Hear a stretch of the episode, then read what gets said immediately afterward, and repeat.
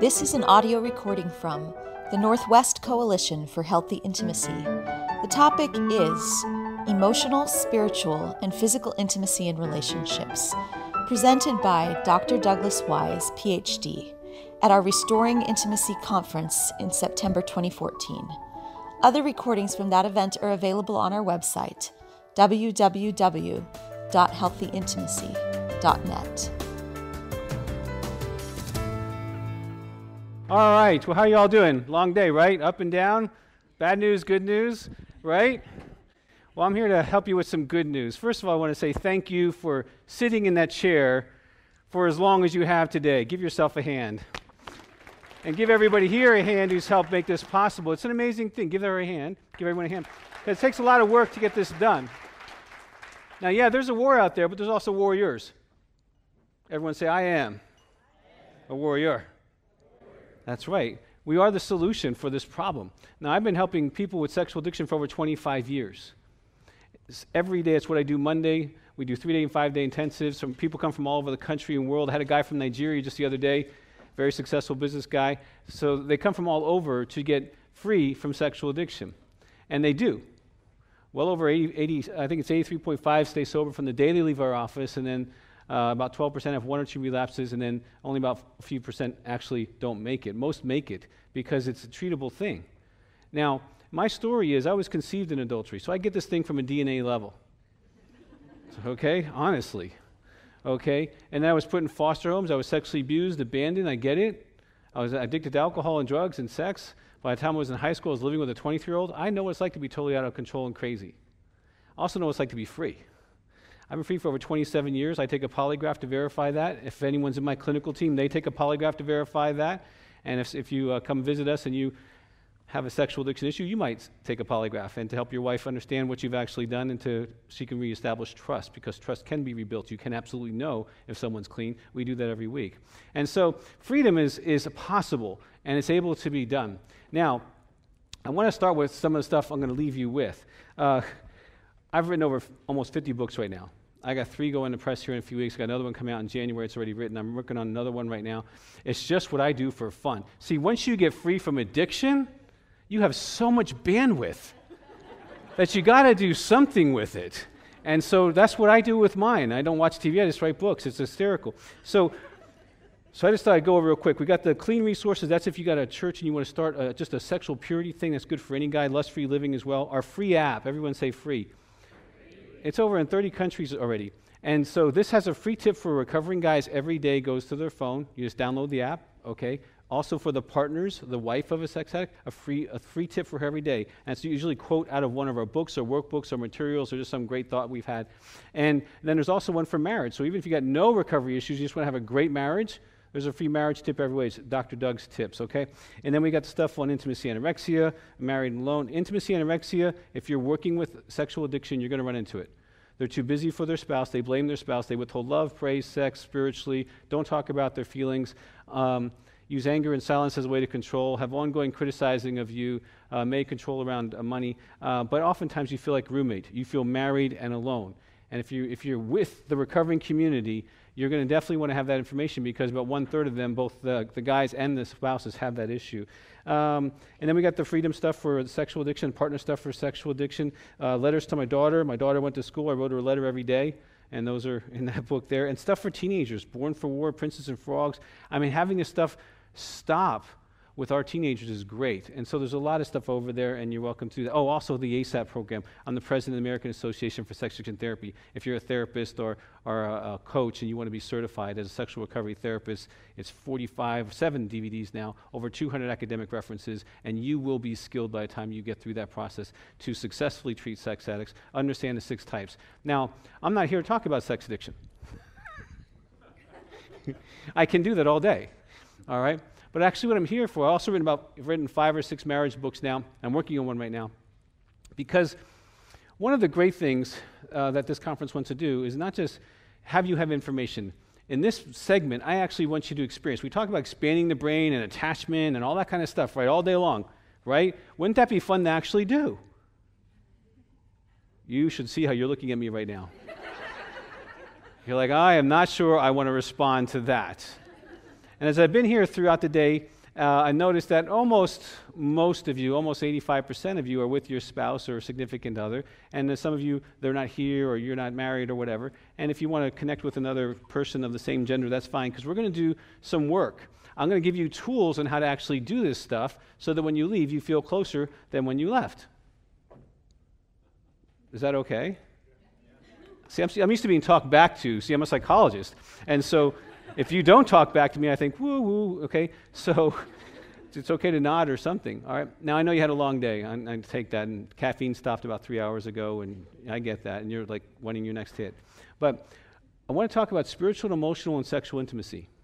Because we are triune, having intimacy on all three levels is very powerful. Talk about a brain high. Wow. Real intimacy is really fun. I, anybody have a testimony they want to share?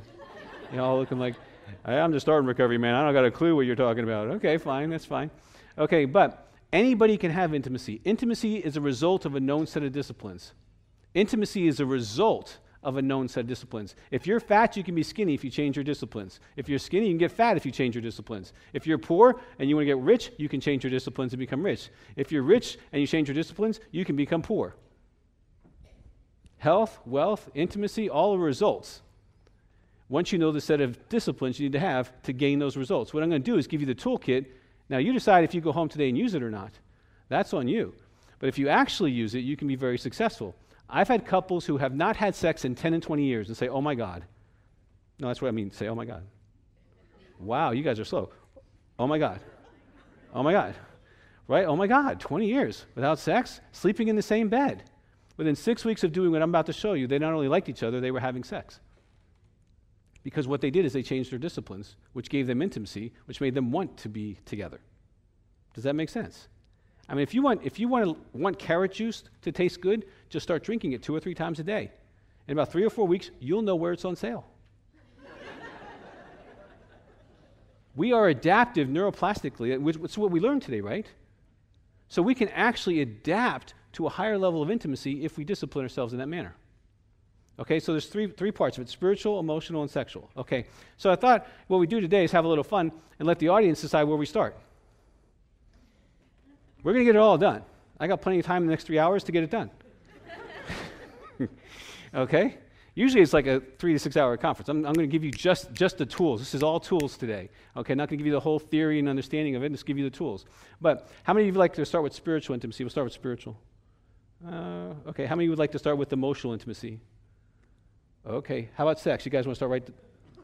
okay, the, all right, you guys lost. I'm sorry. Okay, all right. Well, then we'll start with spiritual intimacy. Okay. Now, many many of you have a faith background. What's interesting is in the faith community, even they have a misunderstanding of marriage. Okay, they almost have a secular understanding of marriage. It's really funny because in the garden, you're all familiar with the story. But oftentimes people read that story as if God stopped creating when he created woman. Now, woman is amazing and she's unfathomable, unfathomable, okay? And she's magnificent, majestic in all of her beauty and wisdom. But she's not the final creature.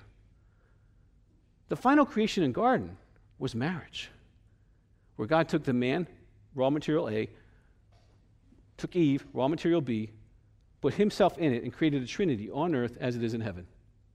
A three faced creature that serves and loves one another and becomes one and can multiply life. Now that'll preach. Okay, so, but, but that's what's really happening is our spiritual connectedness. So how do we actually do that? Now, you may not have a whole lot of faith background in, uh, in AA and recovery. You know, they have a kind of a principle way of looking at things. And, you know, they, they say there's three times to go to meeting. When you want to go to meeting, when you don't want to go to meeting, and 8 o'clock. And they move the addictive personality from emotions over intellect to intellect over emotions. They become principle based instead of emotion based. Just by getting themselves in that chair for 90 meetings, 90 days, they become principle based in one area, one very small area of life, and then they can actually start showing up at work on time and translate it into other things. Okay? So, regardless of your faith background, doesn't really matter if you had any faith. I have one guy, I was in uh, Texas for a while, now I'm in Colorado Springs, and I'm so glad I'm in Colorado Springs, but I'll never forget him. He was about six foot three or four, and he's like, he's like, Doug, I don't, the God thing. I go, listen, I'm not talking about you coming to any kind of faith. I don't really, that's not my issue. You're a sex addict. You're paying me a lot of money to help you. So here's what I want you to do I want you to pray every day and ask God to keep you clean. Well, I can do that. Good. So he started doing that. About two, three, four weeks later, he's like, you know, he says, I, I still know about that God thing, but that prayer thing really works. okay? And he would tell me story after story after story about him praying and getting some kind of answer. Imagine that. So let's, we're just going to rotate back and forth, guys first, girls second, kind of back and forth like that, kind of equal opportunity to go first. All right. So now, if you're not with your significant other or spouse, uh, you can do this on your own, or if you got a, a friend you want to do this with, fine. But either way, write down the tools, because if you're not married, you want someone who can do all these tools before you do marry. Okay. You get your pens out because the next the next half hour you're going to be writing. Okay. You see, I don't have a PowerPoint. That's because I'm using your pen. Your pen is my PowerPoint. Okay. So so the first one is going to be pray. So what I want you to do. Uh, and we're going to literally do this. We're not going to watch me talk you're going to literally do this, okay? Because I can tell you're in a frame of listening. Student, I'm, now we're going from, from student to actually interacting. We're colleagues, okay?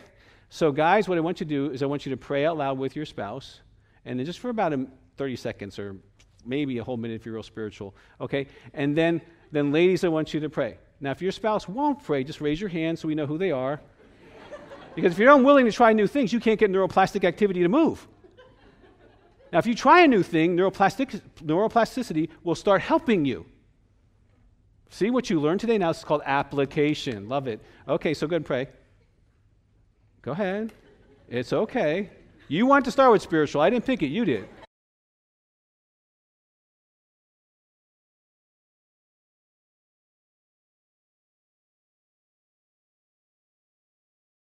Okay, so that's the first, so that's the beginning of spiritual intimacy, is praying, and I would encourage you to do that every day. I'm going to give you three dailies by the time we're done, and if you'll do those in the next four or five weeks, you'll have a significant shift in your marriage. Now, you can believe me or you can do them and be the first person to email me and tell me I'm wrong. Okay? But if you actually do these things, you actually get results. And it's so much cheaper than therapy. I mean, it costs a lot to talk to me. This is free. Okay? so that you can actually do this at home. What's really beautiful is principles can be transferable. You can teach your friends, you can teach your neighbors, you can teach people you care about in your spiritual community, and they can have the same results as well. Okay, now this one's a little challenging because we all know the story at the beginning, but then there was like that chapter three problem where they ate the apple. That was a bummer in the whole story. Like from there on, the story just kind of took a, uh, took a, took a, took a left for quite a while. Okay, and so you know, but what happens is we all have kind of a, a, a, disposition to make mistakes. Shall we say it that way? How many of you are married to someone who makes mistakes? How many of you are that person? Yeah, okay.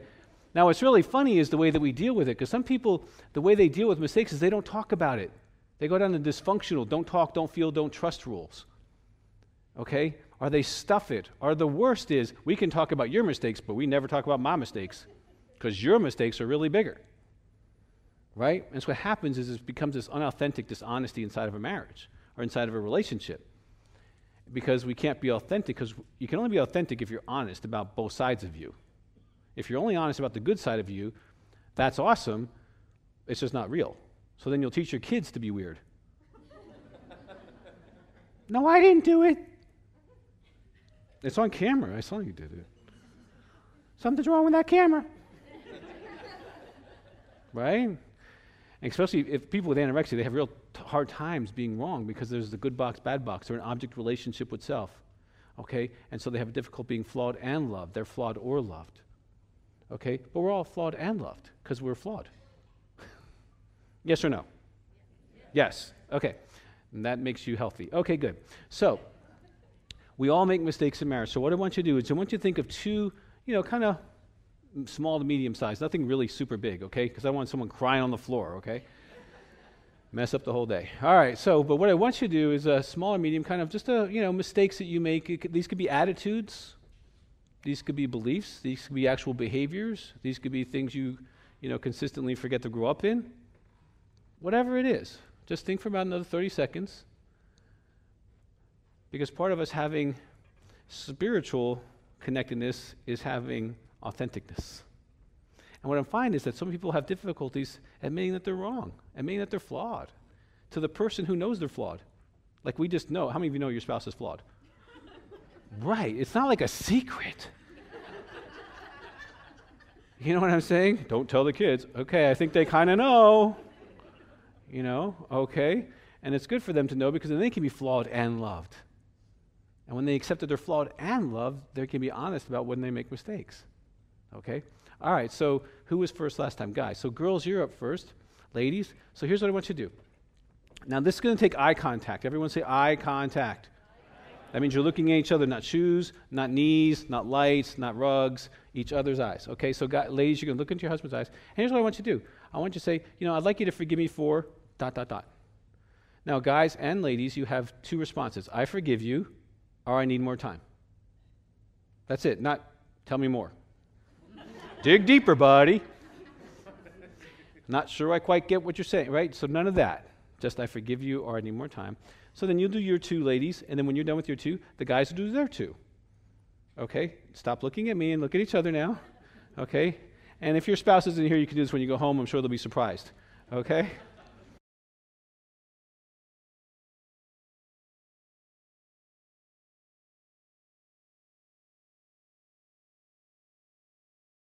All right, how was that? Anybody die? How many of you feel a little closer to your spouse now than you did just 10 minutes ago? See, it's already working. You see how this works? And if you have a lifestyle of this, you could have a lifestyle of closeness. And I'm not only, I'm only starting with the first part. If you'll do what I'm asking you to do, you'll have great sex. Ah. Okay, but that's like in 15 more minutes. So hang. You walk out now, you keep getting what you got. Okay, so you might just hang for 15 more minutes, okay? All right, now, so that's the spiritual, that's spiritual intimacy, praying together and confessing, being honest. That, that'll help you stay spiritually stronger and connected to each other. And that is a great fortifier against any addictive process. Being authentic, because addictions usually are trying to medicate something you're trying not to be honest about, whether it's past abuse, pain, or present in, uh, uh, flaws that you got going on. Okay, being authentic can help heal that. Now, Emotional intimacy. Let's go down that road for a minute. Now, I have four degrees. Like many of the people up here, they, you know, they got lots of degrees. We're, you know, we do that thing, okay? And so you would think somewhere along the way that someone would have taught me how to do emotions. Like two of mine are in Bible and two of them are in uh, counseling. I got two counseling degrees and not one class in emotions. Actually, I got a new book coming out in January called Emotional Fitness. Definitely. I'm going to give you a little tease, but this will help. But nowhere in our culture, think about it. Where do you get taught to become emotionally literate, fluent, and competent and strong? You high school? that ain't gonna work. College? No. Church? Synagogue? Okay, maybe therapy if you go to a decent therapist. Okay, you can always tell those Hollywood stars who went to therapy, I feel this, I feel that. Like you could just, like they came out of the rehab. Okay? But there's not a lot of places, just generally speaking, where you get emotionally skilled, and yet we're emotional beings, and that's what we're being talked about all day long. That what separates us, what makes us amazing, is our ability to feel and emote. And yet, you would think if that was the amazing part of us, the special part of us, there'd be some kind of training. right? That would only make sense. We don't make sense in Western culture. Okay? We just need to make sure you have a job. We don't really care how you feel about it. right? It's just part of the, the funness of our culture. Okay? So I want to give you a skill. So this you have to write down because I didn't bring my little feeling sheet. Okay, so I'm going to just write this down. Now, if you want a feeling sheet, it's about 200 lists of feelings. Just email, email me. Go drdougweiss.com, send me an email, say feelings list, and we'll get you a feelings list. Okay, but I'm going to hand them to you today. So here's what you got to write down, though. Write this down. I feel blank when. I first remember feeling blank when. Those two sentences. Now, I'm going to give you some guidelines before we start this exercise. Really important to follow these guidelines. Now, these exercises I'm giving you, I've been doing these exercises for over 25 years of my own marriage. Okay? And whether I'm in, uh, whether I'm in South America, whether I'm in, doesn't matter where I am, Tampa, Canada, uh, Europe, it doesn't matter. I call my wife and we do these three daily exercises. Okay? Now, for the first three months, do it where you get the list and you just point and go down the feelings so you can develop your emotional vocabulary. After that, just do two, two feelings from your day. Because once you become emotionally literate, then you're, you're able to start becoming emotionally strong. And you can actually switch your emotions at will.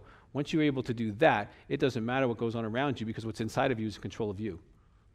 You can control what's inside there instead of constantly being a reaction to what's going on around you. Very fun thing to do. Now, okay, so uh, let's see. Uh, guys, you can be first. So let's do something easy for you guys. Um, let's see. I feel calm. Guys, you have the word calm. Okay, ladies, you have the, you have the word fascinated. And if you're married, that should be easy. Okay?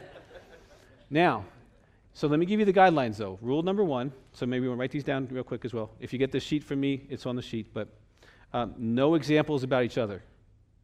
What you do not do is, I feel frustrated when you. You don't do that. You can feel frustrated about the kids, dogs, outlaws, politics, potholes, anything outside the relationship, not each other. Maintain eye contact. Number two, maintain eye contact when you're sharing your feelings. And number three, no feedback. Don't say, dig, you know, dig deeper, tell me more, explain that further. Just listen to the other person. Uh, what's your name? Luke. Just pick a random feeling. Sad. Happy. Happy. Little bipolar issue, okay? Okay. All right. So happy. No, no, I didn't, I didn't hear you. I didn't hear you. I didn't hear you. That was an interpretation. I just honestly didn't hear you, okay? Um, okay, so happy. I'll pick that one, okay, because I don't do sad very often. So happy I feel, I feel happy anytime my daughter is doing something successful. She did her first international TV show with me just recently, and I felt very happy uh, with how she did on that. And she wrote an article this week in a, in a magazine she's working for in a school paper, and felt happy. I feel happy when they, she succeeds. I first remember feeling happy when I got my 10 speed bike because I wanted it so badly. That's why it sticks out. And it was one of those, some of you are too young to remember. But remember when they first came out the 10 speed bike when they had those little ram horn things? That was power raw power. had 10 gears, okay? And I was very happy when I saw that thing on Christmas Day. And I was probably like 12, 13, somewhere in there, maybe 14. And so, um, so one is present tense, one is under the age of 18. Okay, so remember the feeling words I just gave you. Think about two sentences. Give yourself a, a, a minute or two here. I first feel I feel that feeling when present tense. I first remember feeling that feeling under the age of 18. And when you're ready, kind of tap your partner. And when you're both ready, go ahead and do it with each other. This one's going to take a little longer than, than the others.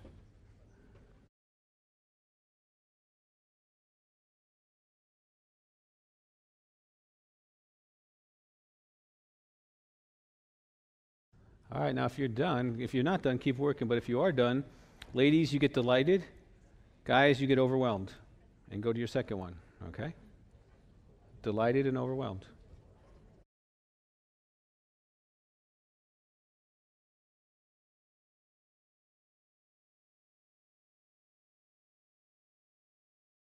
All right, good. How many of you feel a little closer now? Okay, that was work, though, right? That was work. And if you want to become emotionally fit, you have to work at it. Or you can stay emotionally unfit and raise your kids that way. And then wonder why they're slamming doors and coming up with new funny names, right?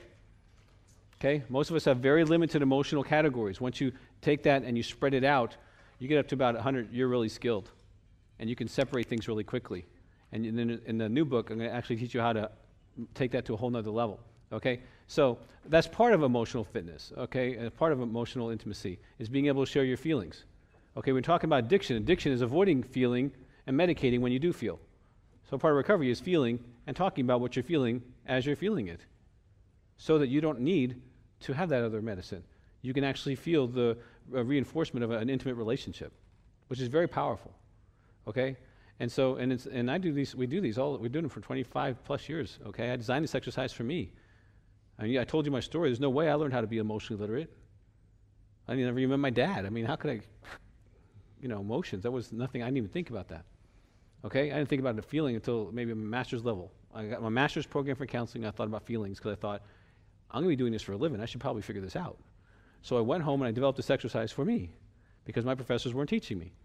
Okay? And so the next part of this, though, is really helpful. So another part of emotional intimacy is the ability to praise and receive praise. All of us like to be praised. All of us deserve to be praised, okay? But some of us are unskilled at either or both. Again, there's not a, there's not a praise class you got in high school, was there? How to do praise appropriately, okay?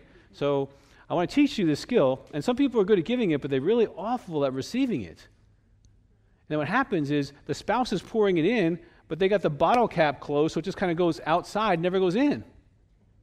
And then you never appreciate me. Well, that sounds like a real fun conversation. Okay? And so we want to help you with that. So I want you to think of two things you love, like, or appreciate about your spouse or of your significant other, however you're doing it. Two things you love, like, or appreciate about them. Now, I lost track of who went first guys, girls, guys. So we're up to the ladies, right? I think, are ladies first now? Why are ladies so not honest about this? Okay. yes, you're first. Okay. So here's what I'm going to have you do. All right, by now you have two in your, your brain, I hope, okay? Um, and I didn't tell you this, but nothing you do in this session counts for today. It counts once you do it tonight. and tomorrow and the next day and the next day. This is just practice, okay? All right, so I want you, so ladies, what I want you to do is you're going to give your, your spouse a, a praise. What I want you to do is say, however you say it, I love, like, appreciate, or value. Any one of those words, fine dot, dot, dot about you. Now, guys, really important. When you let it into your heart, that's below your shoulders.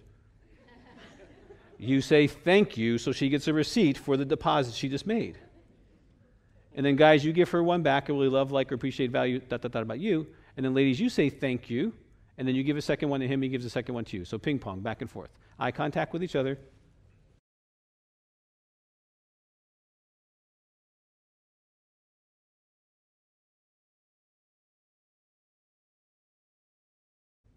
All right. How was that? How many of you feel closer to your spouse right now than you did like before 15 minutes ago? Raise your hand. Raise your hand. Okay, most of you. How many of you like to feel the way you feel right now every day? You'd like to feel the way you do. Okay, all you have to do is what I just told you to do. See, the reason you feel the way you feel is because of what you did. Intimacy and closeness is a result of what you actually do. And if you do those disciplines, you can feel this way every day. I feel this way every day. I get told something wonderful about me every day by the most beautiful woman God made for me. That's a pretty cool deal. Okay? So, but now if you don't, you won't. Okay? So we call them the three dailies it's two feelings, two praises, and prayer every day. All you got to do is look at your hand. Two feelings, two praises, and prayer every day. If you'll do that, you'll have intimacy, and your neuroplasticness will work for you instead of against you. You'll start hungering for intimacy. You'll start desiring to be closer. You'll start wanting to be connected because you are connecting yourself intentionally. Intimacy is not an accident. It's not for the rich, the beautiful, or whatever you come up with. It's for the disciplined. Actually, I deal with a lot of the rich and the, and the beautiful, and they don't have any intimacy either because they don't have discipline. You can be disciplined in one area. You can be a triathlete, but be financially clueless. Right? You can be overextended in one area but be clueless in another area. And in marriage, marriage is a discipline. And if you do it well, you have those results. And you, you can start seeing results as someone gets to about 40, 50, and 60, right? How well they take care of their bodies, how well they take care of their finances, how well they take care of their self. Okay? And so, you know, I don't, I don't mind being over 50, but I want to still take care of myself. Know what I'm saying? So I can keep doing better and better, have fun. I intend to have fun the rest of my life. That's what I told my wife, till death do us part, baby. Okay. Now, so uh, let's talk about sex. Okay, so if you do those three exercises, you can have the foundation of intimacy. Now, that foundation is critical to have great sex life because sex is spirit, soul, and body. That's the way it's designed. It is not a physical act because you're a triune being. Okay, because you're a triune being, it's a triune act. Does that make sense? Does that make sense, class? No, okay. So if you're spirit, soul, and body, then what happens is if you're having sex with someone else, it's a spirit, soul, and body activity. Boom. Okay? Two spirits, two souls, two bodies becoming one. Bang. Makes you want to shout right there, doesn't it? Some like, what is he talking about? Okay, so, okay, so we'll help you later. Okay, so you know all that stuff you've been learning about the brain? Let me tell you the good news of how your brain is made for sex. So you've been hearing the bad news all day long okay, how it attaches and gets hijacked and all that kind of stuff, right? But that's actually the good news. Okay, the good news is if you're married and you're having sex, I'm going to give you three tips here in a minute. the right way, you can actually utilize the way you were created sexually and maximize it for pleasure and fun. Okay? When you have a sexual release, you get the endorphins, enkephalins, hits the excitement center of your brain. Boom, you literally glue and attach to whatever you're looking at. Ring the bell, feed a dog, ring the bell, feed a dog. That's how teenagers become porn addicts. It's real simple classical conditioning stuff. Okay? However, you know, you can actually utilize this system yourself. Okay, now, ladies, the good news for you is it doesn't matter what your body looks like. Doesn't matter what your hair color is. Doesn't matter how many wrinkles you got. If he's doing sex right, he will think you are so hot till death. Because you're literally glued to whatever it is. Doesn't matter whatever it is. It just doesn't matter. So you can turn on the lights and you know all that kind of stuff and be all right about it. Okay? And guys, if you're doing this, what I'm going to suggest here, you're going to have more relational, powerful sex than ever in your life because you won't be able to disconnect during sex because it takes more IQ than you have to do that. Okay? So let me give you these three tips so no one is embarrassed for writing them down. Because some people are like really anxious. Could, there's some pens that are just like this right now. Okay? So get yours or get your little laptop, your cell phone, whatever you got, so at least it looks like you're participating, and write down these three tips.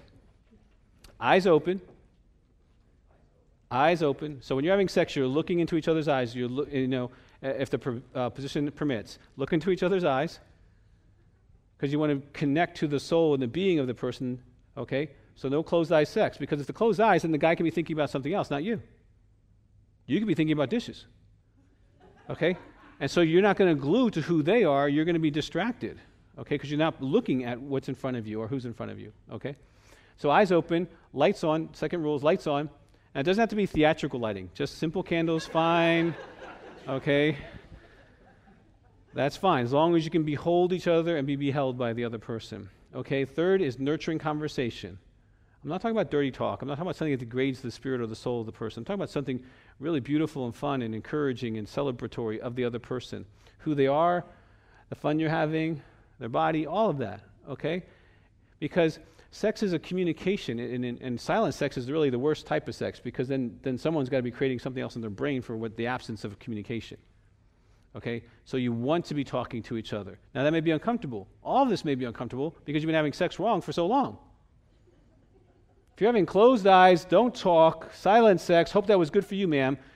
That kind of sex, you're not really benefited from the way you're designed spirit, soul, body, or neurologically. Does that make sense? So go home and try this for a few weeks and, and, and a little bit, and you tell me if I'm wrong. I've never had an email, Doug. I've been doing that eyes open, lights on, nurturing conversation for a whole month now, and that's just not as good as it used to be. it's usually like, oh my God, what have we been doing all these years? This is so cool. This is so fun. I really like looking at them. Okay? So get try it, and again, utilize the information you got today. Take this neuroplastic idea that you can continue to grow in any area of your life you choose to, and choose to grow sexually. Make a deliberate choice. Because sex is an ongoing development process of the human being. It doesn't stop at 18 when you get to certain pubic hairs. It doesn't. Sexual expression and sexual learning and sexual development is till death. Somebody get excited in this room other than me. You look so bored. See, I, you know why I'm so excited? I've been doing it right for so long. I know what I'm talking about. Some of you are like, oh my gosh, if I do this for another 30 years, I'm going to die. Okay, you might be doing it wrong. Okay? So let me give you some, some, some really good ideas here, okay? Because I work with couples, you know, we do intensives and in recovery, there's his recovery, there's her recovery, and there's marriage recovery. And part of that redemptive process is the area of sexuality. And what I find, which is really amazing, even in very healthy couples, um, that they tend to argue about sexuality for decades. About what they can and can't do, will and want, will, won't do, and all that kind of stuff, what's acceptable, not acceptable, and you know, all that kind of stuff. So have a kind of a simple concept. And this is in the Intimacy 100 Day Guidebook. And if we run out of anything, if you'll order it either here and pay for it and write ship, we'll ship it to you Monday, no, no charge. Or if you go on the internet before Monday, that's like midnight Sunday, uh, they won't charge you any shipping either. Say conference, and they'll know that I ran out of it, and that's fine. Okay? I'm not ADD, don't worry. So, I went. So, going back, I'm going to give you a couple ideas. The first idea is what I call the garden. Okay? Now, the garden is a place between a husband and wife, okay, and you actually decide what's in the garden. Instead of fussing and manipulating and crying and getting to bed early and doing all that kind of crazy stuff to get out of or into things, you can actually create a, an- an- a discussion, a communication about what's acceptable to us, what works for us as a couple. Now, what works for you isn't going to work for your neighbors. They like Italian food, you like Korean food. You're different people, different strokes, that's okay. But as long as you're in agreement, it'll work. Okay? Now, if you're a recovering person, you spent, you know, thousands of hours watching pornography, you might have to consider that your idea may be skewed. Okay? And that your spouse may not be able to do half of the things that you've created or, or these people have done. And it's not supposed to either, because that's non relational, it's object sex. I'm talking about relational sex. So, what you do is you create your garden. Now, your garden has basically three columns to it. Okay? So, if you're drawing it, there would be column one, two, and three. In the first column would be some basic categories. Okay? Positions, places, and acts. Those would be your three kind of general categories. Okay? Now, I would come up with positions you can still physically do. Some of you look like you got a little gray on the top. Okay? So, you know, consider your own flexibility and reason. Okay? All right. Now, the, the second column would be at the top of it would be he votes, and the third column would be she votes. And there's three different kinds of votes. Okay? There is yes, I think that's a great idea. Okay, that's a good vote. No, that is absolutely not a good idea. And W is when I want to, I'll bring that to the garden. So let me give you an example of the, how the vote thing works. Let's suppose we're talking about lingerie. I'm talking about the woman wearing lingerie. Okay? You have to say that nowadays, okay? You just do. So I'm talking about her wearing lingerie. So she wants to wear lingerie. So, so lingerie is the, the, the thing we're talking about. That's under acts, okay? Lingerie, okay? So he votes yes, you look great in lingerie. And she votes yes, I look great in lingerie. Got a budget, I want to have fun with that, and I look, I'm amazing. Okay, they're in agreement, it works. May not work for you, it's their garden, lingerie's in. Okay, now don't involve pornography or other people. That's not in your garden. That's outside the garden. You get in trouble there for sure. So, the, so lingerie, yes, yes, that's in the garden. Okay, and maybe it's a, a combination vote where he says you look great, and she's like, ah, I feel, feel kind of weird or cheap or you know, kind of. It's just not me. Okay, well then it's a no. Okay, or maybe she says yes, I look great, and he's like,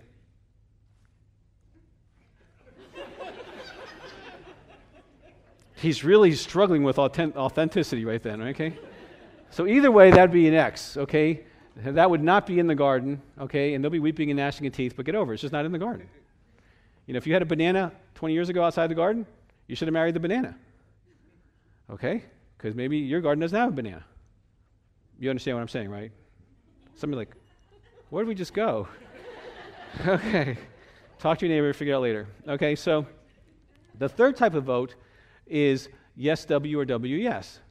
He might say, Yes, you look great in, in lingerie. And she's like, You know, it doesn't really do much for me, but if it really rocks your world, I'll do that periodically. But I'll bring it to the garden. You don't ask. Now, if you vote W, though, you declare frequency. Because, you know, he might be thinking, you know, once a week or every other week, and you're thinking every 10th anniversary. Okay, so just be clear on what the frequency is so we're all on the same page. Or vice versa. He might have a, a thing where he, he brings that to the garden, when, and you keep your word when you're doing that. Okay, now we're not going to do that here in session, so don't worry about it.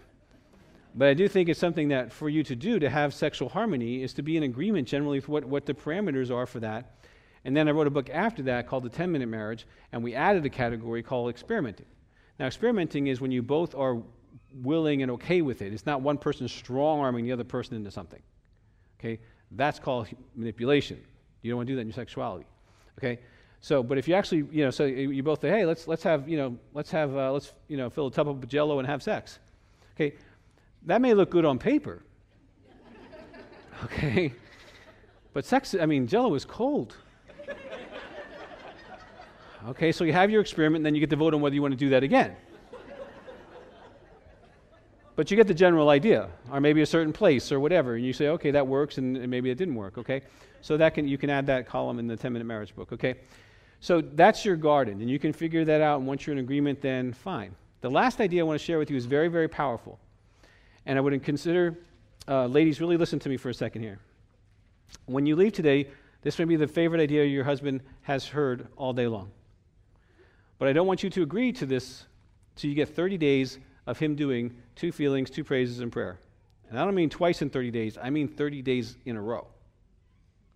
Because unless you're spiritually and emotionally mature, this idea will falter. Okay? And this is idea is really very powerful. Okay, I call it a sexual agreement. It's in the intimacy book, it's in Sex, Men, and God, it's in a few things. And so, what we do here, instead of arguing about sexual frequency for decades and decades and decades, we actually have a conversation and we try to figure this thing out. Now, let me tell you why this works first. Um, men have uh, sexual anxiety. Let's compare it to food anxiety. Like right now, some guys are really thinking about food. You know, it's almost five o'clock, and hey, let's get some steak on a grill. Something's got to happen. Okay? And here's the way you increase food anxiety try it on your sons. Give no information when food is about to occur. and watch the male anxiety just go up, up, up, up. Your girls, they won't care. The guys, mom, seriously, when are we going to eat? I'm talking about a six year old. Okay, I'm not talking about a 40 year old. I'm talking about a six year old. So the way you increase anxiety is to give no information. Okay? So with a sexual agreement, you can reduce anxiety because there's clear clarity on information. So it works for them. Women have what we call reverse sexual anxiety. They would like to know when sex is not going to happen. they would like to know that massage is just goodwill, not a warm up. They would like to know that you actually put the dishes away because you love them, not because you're trying to brownie points. Okay? And it allows them to also know when sex is going to happen and for them to have some uh, ability to know when that's going to happen. So we call it a sexual agreement. Pretty simple concept, but powerful.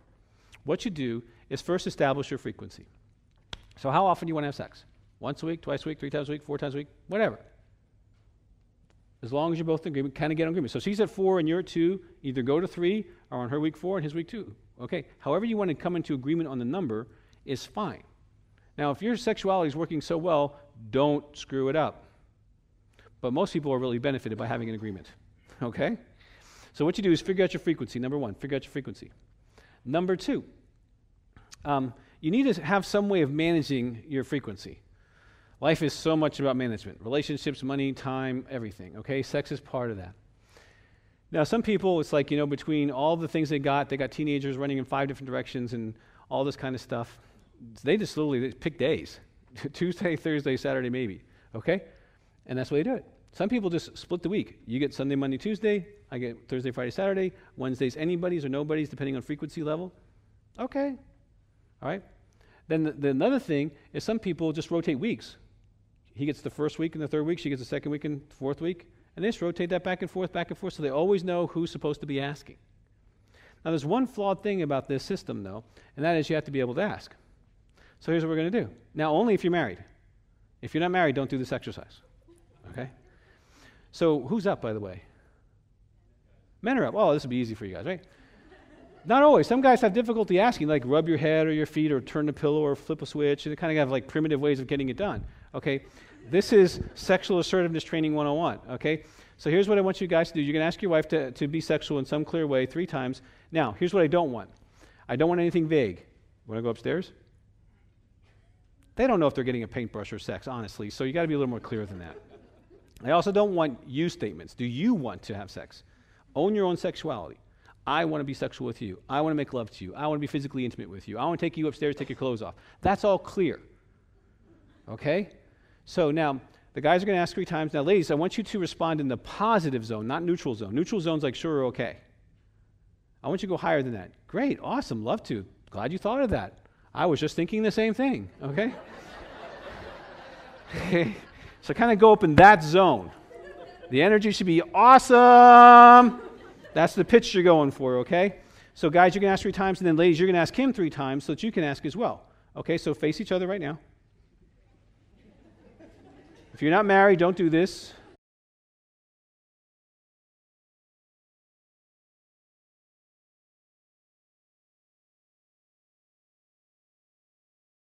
All right, how many of you feel a little close to your spouse now, right? Now, for some of you, that was the hardest thing you've done. If that's you, that means that muscle's weak. Okay, and the only way it's going to get stronger is if you actually practice this every day for about two weeks until you can say, I want sex, like saying, I want a peanut butter and jelly sandwich. When you can say, I want sex, like I want a peanut butter and jelly sandwich, you're healed. okay? Otherwise, your spouse is going to have to compensate for your underdevelopment for the next 10 or 15, 20, 30 years. Okay? And that's unkind to do, so develop your muscles so that they don't have to do that. Okay? So then the third part of the uh, sexual agreement, Okay, so you have frequency, you have some kind of management or establishing a, a way of figuring that out. And then uh, the third part is setting up a consequence. Okay, now you set your own consequence. Guy sets his, she sets hers. Maybe he details her car. Maybe she gives him a 30 minute back rub, or, or maybe they, you know, give money to a political party they don't vote for, or I don't care. it just has to sting. Okay, so it's okay to say no, but then he's like, you know what? I'm so mad at you, I would rather clean the garage and have sex with you. Okay, that's legitimate anger. okay? And then you probably want to resolve that, okay, eventually. Okay, but just kind of, well, you know, doing the emotional thing back, that gets really insane. Okay, now, you know, be sensitive to health and menstrual cycles and things like that and come up with a contingency issue on that. All right, but does this make sense? You can have a garden which clarifies what is. You can have a, an agreement. Once you have the intimacy built up emotionally and spiritually, you'll be able to maintain this you can have an agreement and you can actually have a fantastic sex life your entire life and know when you're going to have sex. I know when I'm going to have sex. It is so awesome. Okay, especially when it's my week, okay? So, but it, it's great. And so, and if you have small children, guys, put your children to bed because your wives get tired if they put the kids to bed. Okay? Guys don't get tired putting their kids to bed. It just doesn't bother us. Okay? Especially if you think you're having sex. So it's great. Okay? So, now, has this been helpful for you? How many of you this has been helpful? Just this little conversation we've had, okay? Now, you feel different because you've done different. Okay, and what you've learned today, all the way up and down on the bad side, good side, is basically this. Okay, repetitive behaviors give you what you want. Okay? So if you repeat these behaviors again and again, you'll have more intimacy and connection and possibly a better sex life. If you don't, you'll have exactly the behaviors you're repeating right now. Does that make sense? Okay, so I know you came uh, for just, you know, learn about all this stuff. But one of the things that this conference went to give you was the gift of you having a better life. You're the warriors. If you're not strong, this battle gets weaker and weaker and weaker. Right? If I don't have a good marriage, it gets weaker and weaker and weaker. So I work on my marriage consistently so it stays strong so that I can go to war against the culture. You know, some of these people you were quoting, um, I, I, had on Dr. Phil. Dr. Lee, the guy who wrote that book, I, he was on Dr. Phil with me. And he was kind of silly. And then there was a, lady from the Kinsey Institute. She was on Katie Couric with me just a few months ago, and she looked like a, she looked silly, the things she was saying, because they're not used to being talked back to. Okay? And I'm at war, so I talk back. Katie was kind of like all flustered because I was off script. I don't have a script. I'm at war. Yeah, you see what I'm saying? Okay? I, didn't, I don't have notes. I'm not looking at notes to help you get through this today. This is stuff is inside of me. So what I do every day is help people have incredible marriages, help people recover from sexual addiction, help partners uh, honor their pain and be able to move through it and be able to become incredible women again and, and w- without having to you know, feel like this is the only thing in their life. Okay? This is fun for me seeing this happen. So, again, I want to I wanna thank you for uh, bringing that. You want to give her another hand uh, for Karen and just thank her for Karen Porter, one of the one of the warriors in Portland. And so I'm going to turn it back over to you, I guess. All right. So why don't you come up and uh, thank you all very much.